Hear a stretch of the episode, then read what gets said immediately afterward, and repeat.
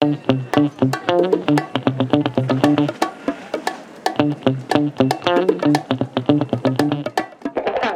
gaan vandaag een uh, podcast maken over werkdruk en over uh, terugkomen van ziekteverzuim. Dat gaan we doen.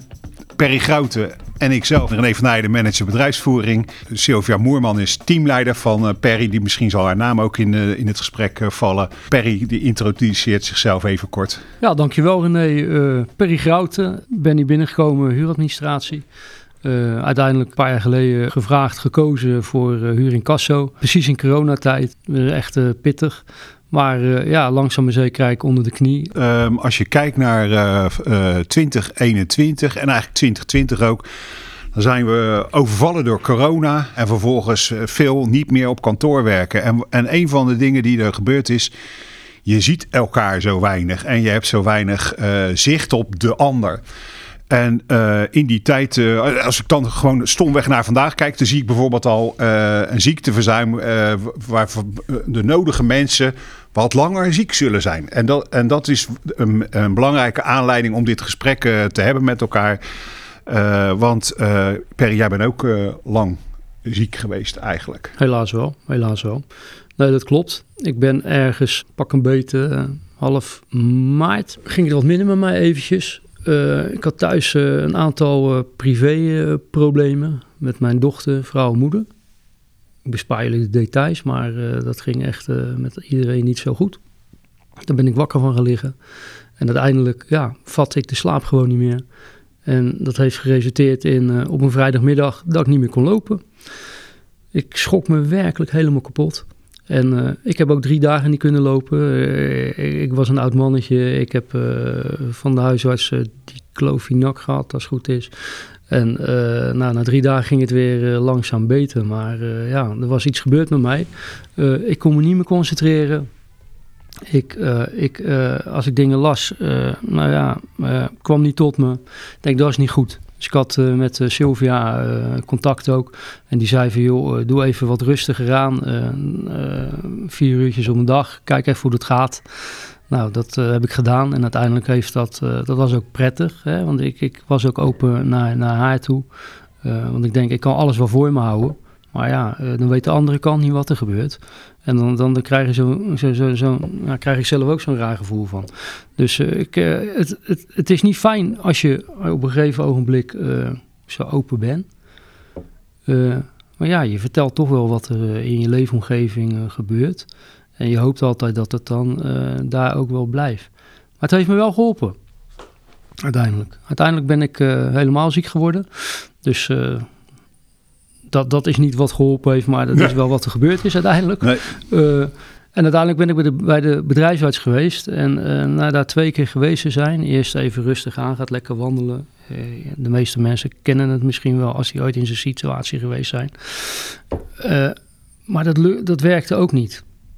En uiteindelijk ben ik door, is de vraag gesteld, we hebben iets voor jou, de gezonde zaak.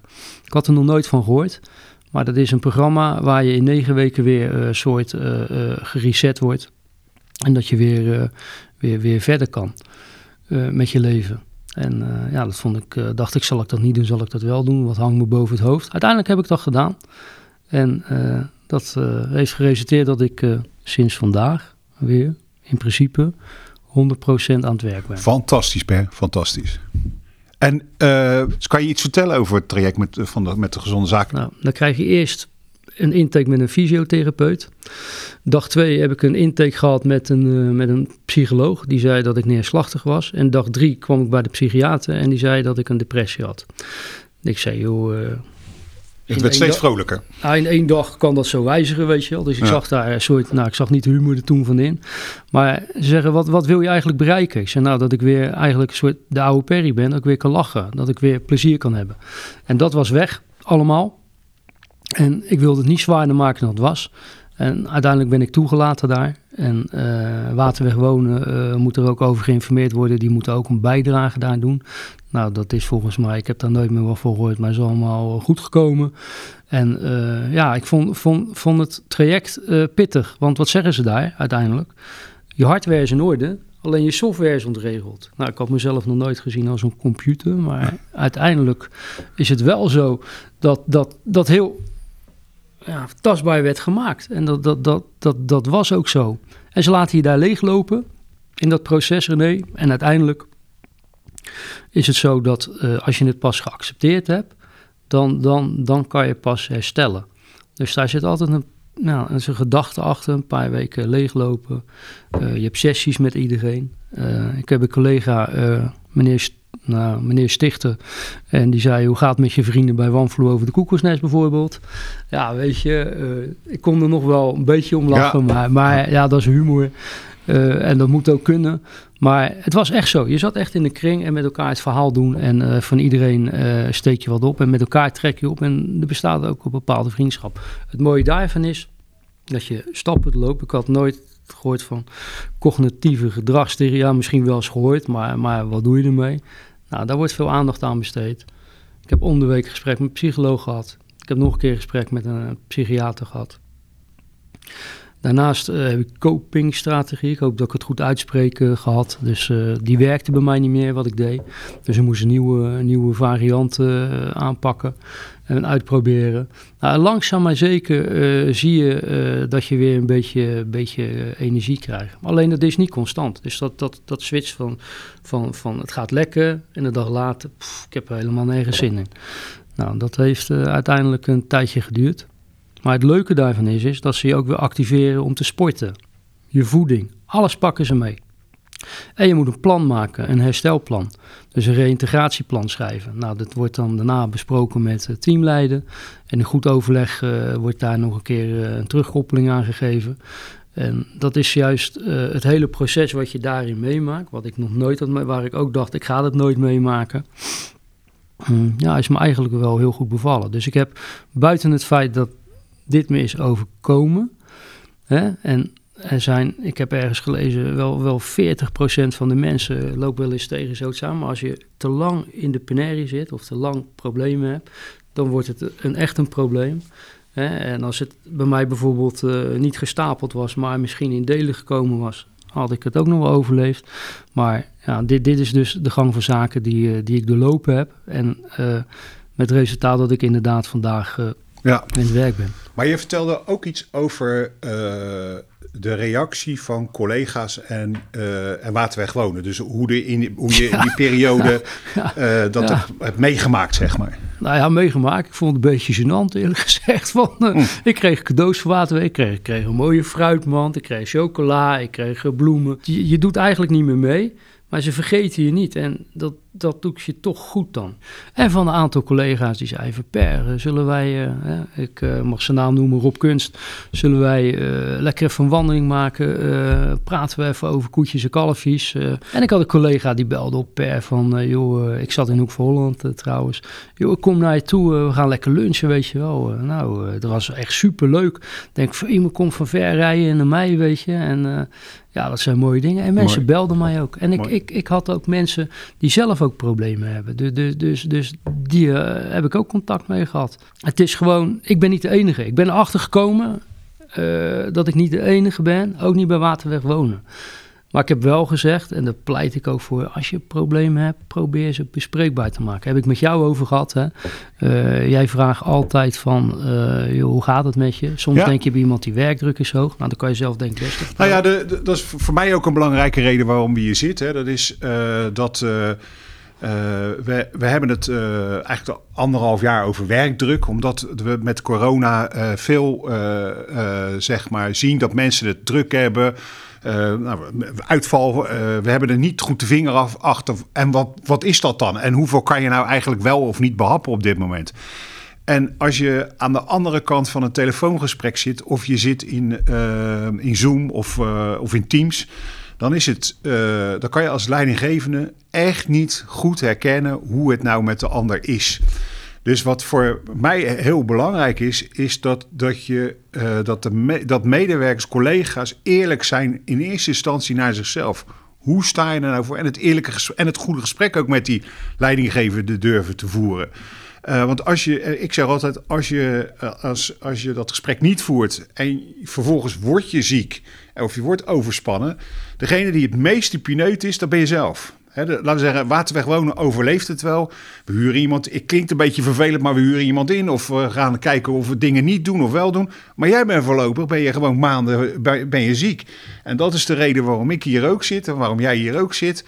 Uh, want we zouden graag willen dat mensen het eerlijke gesprek uh, uh, met, die leidinggever of met de collega's erover willen voeren zodat je inderdaad aan de, zo vroeg mogelijk dingen signaleert. En waar de kansen nog zijn op herstel. Als je te, laat bent, ja, dan, dan ben je maanden van, de, eh, van, van, van het pad. En, en dat is zonde. Het kost je een hoop energie. Het kost een hoop maanden voor je leven. En natuurlijk is het voor Waterweg ook, ook vervelend. Hè? Maar ik, normaal voor, voor jou als persoon is het verreweg het vervelendst.